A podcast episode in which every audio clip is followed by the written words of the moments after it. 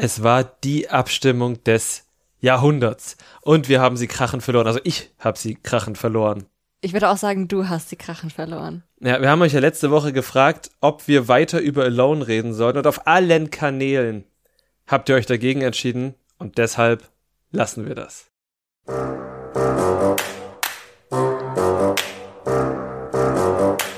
Trash Couple, euer Reality-TV-Podcast von Domescu und Nicole. Wie heartbroken bist du jetzt?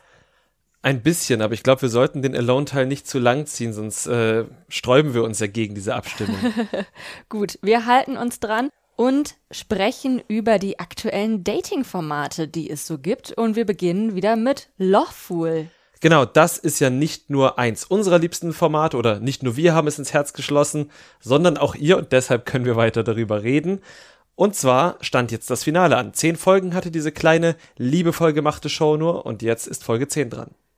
Ich bin echt ein bisschen traurig, dass es jetzt schon vorbei ist. Also es gibt natürlich noch die Wiedersehensfolge, aber ich hätte mir insgesamt mehr Folgen und mehr Plot-Twists gewünscht. Mhm. Aber ich kann natürlich verstehen, dass jetzt mit diesem neuen Format die erstmal irgendwie gucken wollten, wie kommt das an und so.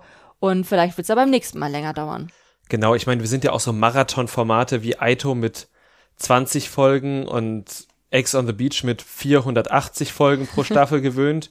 Und klar, da kommt einem vielleicht ist ein bisschen kurz vor so zehn Folgen. Man hat sich gerade an die Charaktere gewöhnt und ich habe viele davon jetzt auch gerade erst ins Herz geschlossen.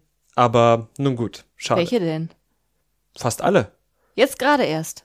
Na, also gerade so in Folge 10 oder 9 fiel mir halt so auf, ah ja, den fand ich zwar doof oder den finde ich vielleicht auch nicht so super sympathisch, aber ich kann verstehen, warum der irgendwie trotzdem so ganz cool gefunden wird. Ah, okay. Wen meinst du damit? Franco zum Beispiel. Ah. Mit dem bin ich nie so richtig warm geworden, was natürlich nichts mit ihm zu tun hat, sondern weil ich ihn halt in einer 45-minütigen Show neun Folgen lang gesehen habe. Aber irgendwie weiß ich halt trotzdem, das ist so ein Typ, der will das Spiel halt spielen und ja, weiß nicht. Mag ich fand den. den eigentlich immer ganz nett. Siehste, so unterschiedlich können die Meinungen nach neun Folgen eben sein. Die Folge 10 fing damit an, dass Ariel und Giuliano jetzt tatsächlich auch als Faker entlarvt wurden durch den Pool und dann eben auch die Villa verlassen mussten, nicht ohne dass der Jackpot dann auf 35.000 hochgegangen ist und Ariel nochmal eine kleine Abschiedsrede gehalten hat, die jetzt an sich richtig und vielleicht auch irgendwie angemessen war. Sie hat es halt gesagt, ne, wir sind seit zwei Jahren schon zusammen, wir wohnen auch schon zusammen. Wir sind verlobt. Wir sind verlobt. Aber sie musste natürlich auch nochmal Nadja G verbal in den Magen treten, indem sie halt mehrfach noch betont hat, dass alles, was dort passiert ist, keinerlei Bedeutung für die beiden hatte, also für Ariel und Giuliano. Und wie gesagt, ist natürlich richtig und ist, glaube ich, auch in ihrer Position wichtig, das nochmal so zu betonen. Aber Nadja G. tat mir schon sehr leid. Mir tat sie auch leid, aber ich finde, ich habe das gar nicht so verstanden von Ariel wie du, sondern dass sie einfach nochmal klarstellen wollten, ja, wir haben uns, oder vor allem Giuliano hat sich ja am Anfang Nadja angenähert. Und das hat keine Bedeutung und das tut uns leid. Wir wollten niemanden verletzen. Wir haben halt dieses Spiel gespielt. Und Nadja hat leider überhaupt nicht mehr zugehört, was ich natürlich total verstehen kann, dass sie in dem Moment nichts hören wollte, weil sie ja bis zum Schluss sich völlig da in, in Giulianos Unschuld verrannt hat. Aber naja. Okay, ja, so kann man es vielleicht aussehen. Also sie hat, glaube ich, auch tatsächlich gesagt, irgendwas von wegen, es tut uns leid, wenn wir Gefühle ja, verletzt haben. Ja, das ist natürlich eine Non-Pology, ja. klar. Ja, also ich deute das inzwischen auch gar nicht mehr als Entschuldigung, aber du hast recht. Also ich glaube, viele tun das und vielleicht war es tatsächlich auch so gemeint. Es war so gemeint. Ich glaube einfach, dass äh, wir heutzutage, es klingt jetzt wie so ein super alter Mann, aber dass wir ein Problem damit haben, als Gesellschaft uns zu entschuldigen, sondern immer nur äh, sich, also im Fernsehen sehen wir das häufig, dass sich Leute nicht entschuldigen, sondern immer so eine, eine Non-Pology geben und immer sagen, ja, wenn es denn die er jetzt wehgetan haben sollte, nur für den Fall, dann würde ich mich grundsätzlich erstmal entschuldigen. Ja. So. Und äh, das macht man heutzutage leider so. Ich finde das falsch, oder du findest es wahrscheinlich auch falsch. Aber gut, so ist es halt. Ja. Aber dann gehen wir doch mal vom Positiven oder vom Optimistischen aus und glauben, dass Ariel sich damit quasi stellvertretend für Giuliano bei Nadja G. entschuldigt hat. Wie du aber schon gesagt hast, die hat halt eh nicht mehr zugehört. Ist auch ihr gutes Recht, die war dann halt sehr verletzt, hat den restlichen Abend geweint, hat sich dann aber eigentlich auch recht schnell wieder erholt und von Amaru ein bisschen ablenken lassen. Genau. Der hatte dann ja freie Bahn, nachdem Giuliano dann ja auch ganz offiziell abgemeldet war. Und dann hatten die noch einen schönen Abend zusammen verbracht. Außerdem konnten Santana und Clayton jetzt noch offener als schon in Folge 9 ihre Liebe zeigen. Und es war irgendwie einfach nur unfassbar witzig. Also, ja, ich finde es immer noch super witzig, wie Clayton die beiden quasi offenbart hat. Ja.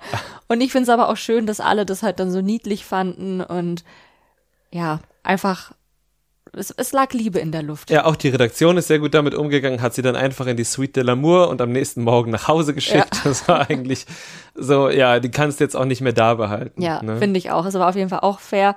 Ich habe mir auch nur als Kommentar aufgeschrieben, Babys, weil sie so süß waren. und mit ihrem Auszug stieg dann der Jackpot auf 45.000 und es ging dann auch steil auf das Finale zu, auf ja, die letzte Partnerwahl sozusagen und den letzten Fool-Check vor allem. Mhm. Und je näher das rückte, desto mehr haben sich alle gegenseitig verdächtig und versucht, sich irgendwelche Fallen zu legen und Intrigen zu spinnen. Es war super paranoid, das Ganze. Ja. ja. Also ich, hab's, ich fand schon witzig. Ich fand super witzig, total. Also gerade wir, die ja auch noch ein bisschen mitgeraten haben, ich habe mich ja auch von all dem anstecken lassen. Als irgendjemand gesagt hat, Amaru und Nadia sind safe and couple, habe ich auch gesagt, klar, natürlich sind sie das. Die haben mir nur, habe ich letzte Woche gesagt, die spielen das doch nur, dass sie, die spielen das perfekt, aber nein. Und ich habe doch sogar noch dann zu dir gesagt, ich habe da schon von Folge 1 an gesagt. ja, also uns haben sie auf jeden Fall bekommen. Das ganze Format hat uns bekommen. Und ja. Ja, da war ich dann aber leider auch tatsächlich ein bisschen enttäuscht, als dann der letzte Fuhrcheck durch war und es keine Überraschung mehr gab. Also ich habe mich dann so da reingesteigert und die anderen ja auch, dass ich irgendwie schon damit gerechnet habe, dass tatsächlich Laura jetzt nicht die einzige Fakerin ist, die noch verblieben ist. Ich habe auch damit gerechnet und ich war auch erst enttäuscht, muss ich zugeben. Und dann habe ich mir aber gedacht, nö, also, der Fool hat uns ja auch am Ende gefoolt. Ja. So. Ja. Und äh, wenn der mit unseren Erwartungen spielen will, dann stehen alle Räder still, würde ich sagen. Und ich finde das einfach, ja, ich komme richtig gut auf dieses Format klar, muss ich ganz ehrlich ja. sagen. Ich glaube, Laura war jetzt auch fein damit, dass sie am Ende doch noch entlarvt wurde. Zwischenzeitlich sah das ja so aus, als würden die anderen sich so krass gegenseitig ver verdächtigen, dass sie fein raus wäre. War jetzt am Ende nicht so. Sie haben sich dann irgendwie nach viel hin und her doch dazu entschieden, dass sie jetzt Laura und dann leider auch Darius, der halt ja mithing, mitgefangen, mitgehangen. Genau, rausgewählt haben. Und quasi als Belohnung dafür kam dann auch Niklas rein, der Laura dann direkt begrüßt hat und die konnten dann aufklären, hier, ne, wir sind tatsächlich ein Paar und wir sind sogar verheiratet. Und dann war irgendwie, haben sich alle nur noch gefreut. Die sechs natürlich auch über den Jackpot. 50.000 Euro ist ganz schön wenig, ne? Ja, ich habe ja mal, also das musste man nicht groß ausrechnen, aber 50.000 durch sechs ist weniger, als was die bei Aito bekommen. Ja, das habe ich tatsächlich auch ausrechnen können. Na, sehr gut. Ja. Ja, können Sie beim nächsten Mal gerne noch mal ein bisschen was draufpacken oder halt nicht sechs gewinnen lassen, sondern nur vier oder nur zwei. Genau, aber vielleicht liegt das dann ja auch so ein bisschen an den KandidatInnen. Ja. Ne? Ja, es war jetzt auch die erste Staffel, die haben ja eh noch Welpenschutz, aber ich finde, sie haben es auch einfach gut gemacht. Ja, total. Ich frage mich, was gewesen wäre, wenn, also wahrscheinlich gibt es dafür eine Regel, aber was wäre gewesen, wenn Laura am Schluss noch mit dabei gewesen wäre? Hätte sie dann auch einfach ihren Anteil bekommen? Oder hätte sie, weil sie es geschafft hat, am Ende übrig zu bleiben als Fakerin, hätte sie dann alles bekommen. Ah, das wäre auch spannend. Könnt ihr uns mal bei Instagram schreiben, unterstrich Trashcouple unterstrich, gibt es Regeln bei Lovefool, wer wann wie wie viel Kohle bekommt? Weiß das jemand oder möchte es jemand in der nächsten Staffel herausfinden? Ja, genau, das wäre natürlich auch sehr, sehr spannend ja. für uns. In der nächsten Woche gibt es auf jeden Fall noch das große Wiedersehen. Und das ist für uns auch nochmal ganz besonders. Nicht nur, weil wir endlich erfahren, was Arthur geritten hat, dass er da irgendwas Diskriminierendes gesagt hat und dann rausgeflogen ist und warum er jetzt noch zur Wiedersehensfolge eingeladen wurde. warum es nur so halb schlimm war. Genau. Sondern auch, weil unsere Kollegin Wanni Schreibt das moderiert. Ja, wir sind ja eigentlich Fans der ersten Stunde. Ich glaube, ich folge ihr, seit sie 1200 FollowerInnen hat. Und jetzt sind wir sehr gespannt, wie sie das dann auf der, auf der Lola-Seite des Lebens lösen wird. Da freuen wir uns auf jeden Fall sehr drauf. Und dann kommen wir doch zu den Bachelors. Wir haben Folge 5 geguckt, also die Folge, die jetzt in dieser Woche im Free TV ausgestrahlt wurde, wenn ihr unsere Folge direkt am Samstag oder Sonntag hört. Und da musst du mich jetzt diesmal ein bisschen durchleiten, weil ähm, während du dir brav Notizen gemacht hast, saß ich auf unserem Home-Trainer, weil da war ja auch ganz viel Sport in der Folge, da wollte ich auch mitmachen. Das stimmt, ich muss nur den Anfang finden. Ah ja, hier ist er, der Anfang, Bachelor Folge 5. Und tatsächlich ging es mit Sport los. Denn Sebastian hat eine super authentische Videobotschaft an die Girls in der Villa geschickt und sich gleich mal eine Handvoll davon auf den Tafelberg mitgenommen, wo dann Sport anstand. Sie sind da mit einer Seilbahn hochgefahren und ich, also meistens finde ich, wenn man das dann so im Fernsehen sieht, ist es halt irgendwie so, ja, okay, also man kann dann die Dimension gar nicht einschätzen und auch wenn die dann immer hier ihre Helikopterflüge machen und so. Natürlich sieht man, dass es schön aussieht, aber ich bin da nie überwältigt. Aber da mit der Seilbahn war ich schon echt überwältigt. Das war schon sehr beeindruckend. Das sah wirklich krass aus. Also der Ausblick vom Tafelberg. Dann schick, noch mit schick. dem Nebel und so. Also, mhm. ähm, da will ich jetzt auch mal hin. Zum Sport machen oben, denn oben wurde ja nicht nur geguckt, sondern da lagen gleich ein paar Gymnastikmatten und dann wurden da ein paar Übungen gemacht, ein paar Dehnübungen und wenn man es richtig gesehen hat, hat vor allem Leonie voll durchgezogen, während die anderen auch durchgezogen haben, aber teilweise vereinfachte Übungen absolviert haben. Ja, okay, das ist mir gar nicht so aufgefallen. Aber nee, doch, Sebastian ist es wahrscheinlich aufgefallen. Sebastian ist es wahrscheinlich aufgefallen. Also, no pressure. Ich hätte wahrscheinlich nicht mal die Vereinfachten komplett bis zum Ende durchziehen können. Das muss ich leider, leider zugeben in meiner aktuellen Verfassung. Aber äh, trotzdem ist mir das aufgefallen, dass eine komplett durchgezogen hat. Ich finde auch irgendwie ist das ein komisches Date. Also, weiß nicht. Wa warum macht man das als Date? Also macht man das, weil man halt, weil das so die große Leidenschaft ist und man will unbedingt, dass die Partnerin die Leidenschaft teilt? Oder ist das einfach nur so ein, so ein Fitness-Check? So, ah, wie viele Liegestützen kann die oder so? Ja, also wahrscheinlich ist es ein ganz normales Date für Leute, die einfach sehr viel Spaß dran haben. Aber wenn jetzt mir ein Typ vorschlagen würde, ähm, lass mal daten und lass mal dabei Fitnessübungen machen, würde ich nicht hingehen. Ja, deshalb waren wir Bier trinken im Park und das sagt vielleicht mehr über uns aus, als uns jetzt vielleicht lieb ist. Ja, wahrscheinlich. Danach hat Sebastian dann noch eine Frau aus der Gruppe ausgewählt, mit der er dann noch weiter Zeit verbringen wollte. Und es war Fabienne, die wahrscheinlich das richtig eingeschätzt hat, dass sie ausgewählt wurde, weil sie und Sebastian vorher kaum Zeit miteinander verbracht haben und er wahrscheinlich einfach mal gucken wollte, hat das Potenzial mit ihr oder eher nicht. Genau, was auf jeden Fall Potenzial hatte, war das Date, das die gemacht haben, denn die haben sich dann einfach eine krasse Wand, sogar auch mit so einem Hohlraum, abgeseilt. Ja, das wiederum finde ich ist ein cooles Date. Ja, super cooles Date. Ja. Haben die beiden auch gut gemacht, war auch, glaube ich, sehr ergreifend für beide. Mhm. Ich glaube, man kann einfach schon mal vorweggreifen, dass es dann für Fabian leider doch nicht gereicht hat. Also anscheinend hat er tatsächlich bei dem Date gemerkt, ja. Wir verstehen uns zwar gut, aber mehr als eine Freundschaft wird das nicht. Genau, super ergreifend, super coole Momente, aber keine romantischen Gefühle. Ich hatte Ed jetzt nicht das Bedürfnis, sie zu retten, wäre sie gestürzt. Genau, und er hatte auch nicht das Bedürfnis, sie zu küssen, was im Date, was dem entgegengeschnitten wurde von den RTL-Cuttern, dann aber doch passiert ist. Denn gleichzeitig hatte Dennis ein Date mit Rebecca.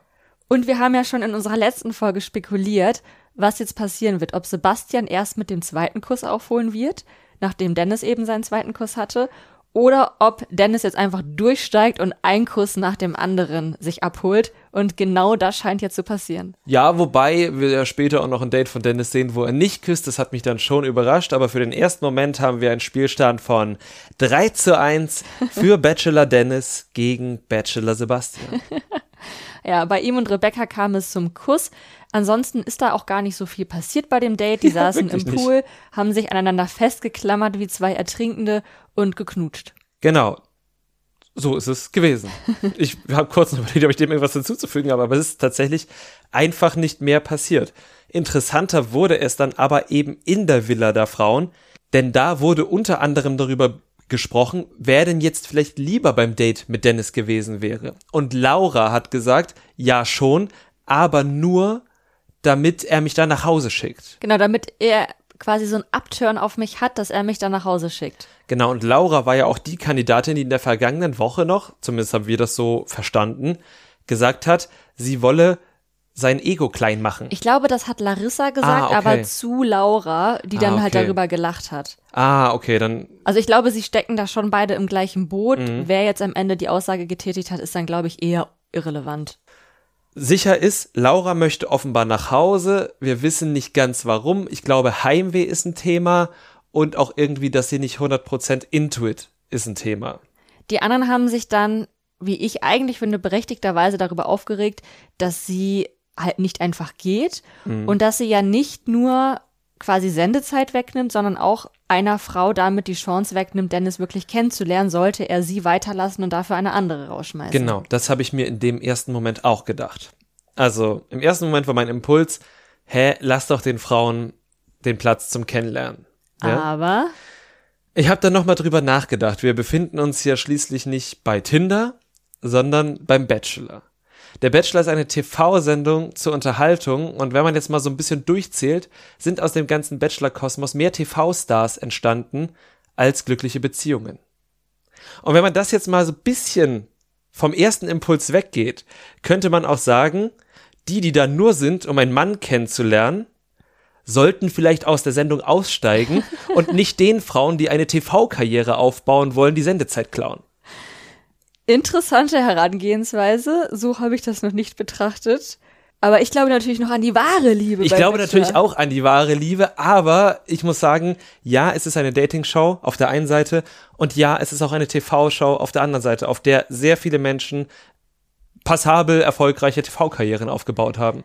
Du hast natürlich auch recht, dass allein diese Geschichte um Laura, ob sie jetzt da ist, um den kennenzulernen oder nicht, hat jetzt fast eine ganze Folge gefüllt und es hat mich nicht gelangweilt. Also es war jetzt schon nicht verkehrt, dass sie da war und dass das thematisiert wurde. Ja.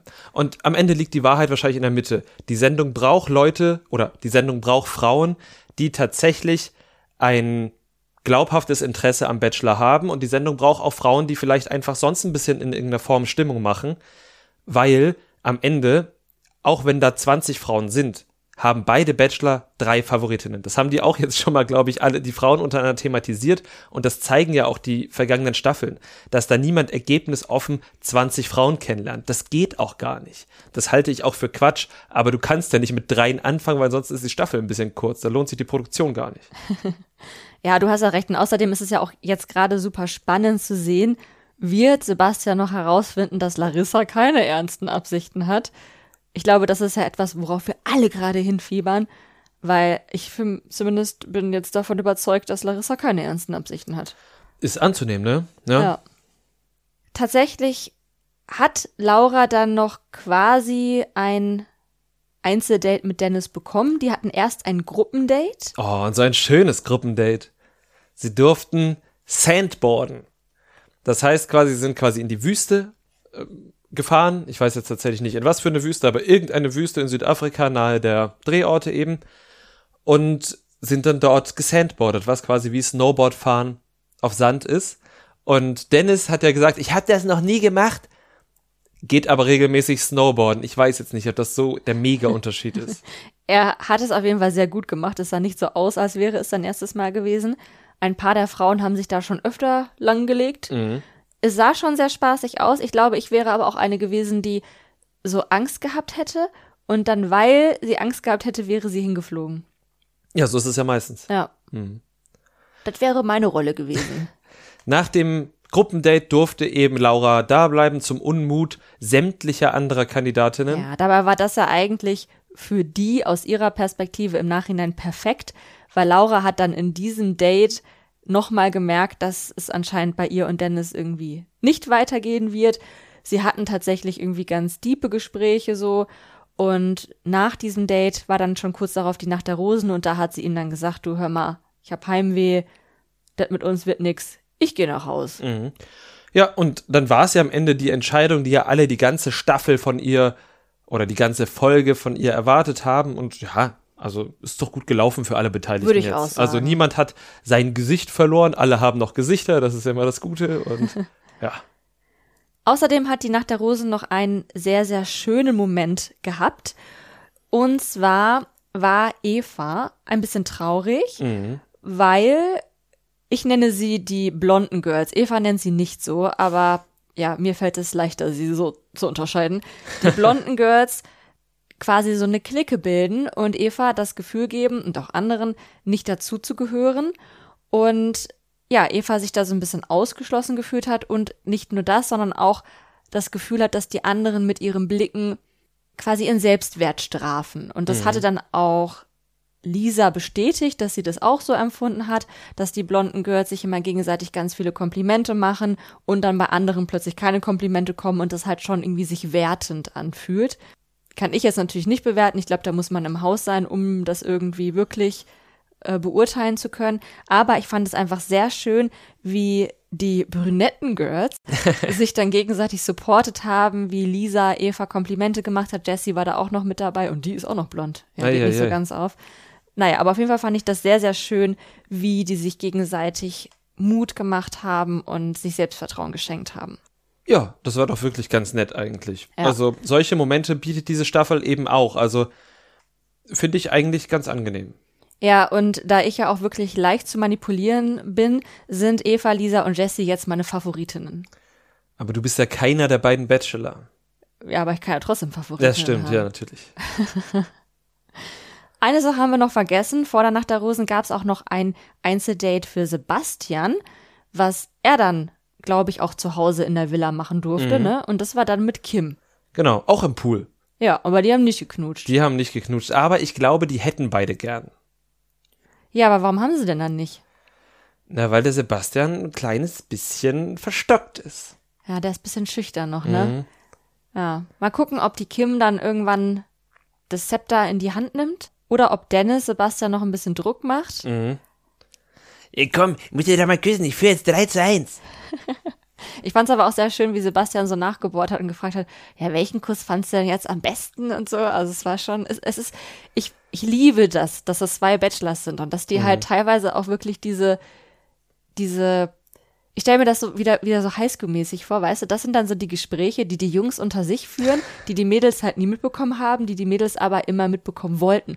Und jetzt, mit paar Jahren Verspätung, kann ich mir diese Gespräche jetzt reinziehen. Ich glaube aber, dass dieses Welche küsst denn besser Gespräch von der Produktion lanciert wurde, damit wir genau das sehen. Ja, haben sie gut gemacht. Sehr gut.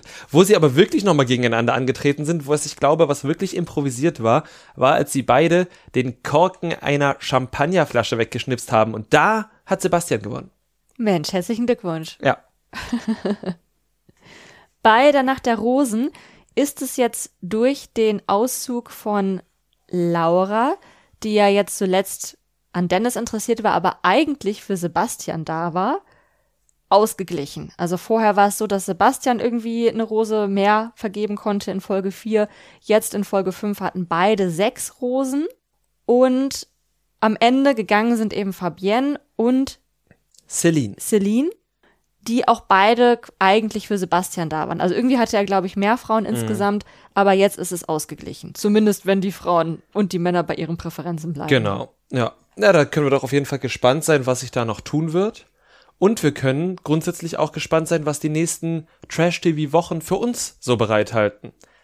Wir haben ja schon gesagt, auf jeden Fall das Wiedersehen von Loveful mit Vani schreibt und am gleichen Tag müsste, wenn ich mich nicht täusche, die erste Folge Make Love Fake Love mit Antonia Hemmer starten. Da bin ich auch richtig gespannt darauf. Wir hatten ja die Jelis-Staffel gar nicht geguckt, haben natürlich trotzdem sehr viel davon mitbekommen, weil das einfach so super präsent war und weil kurz danach dann ja auch schon die Aito-Staffel mit Max war.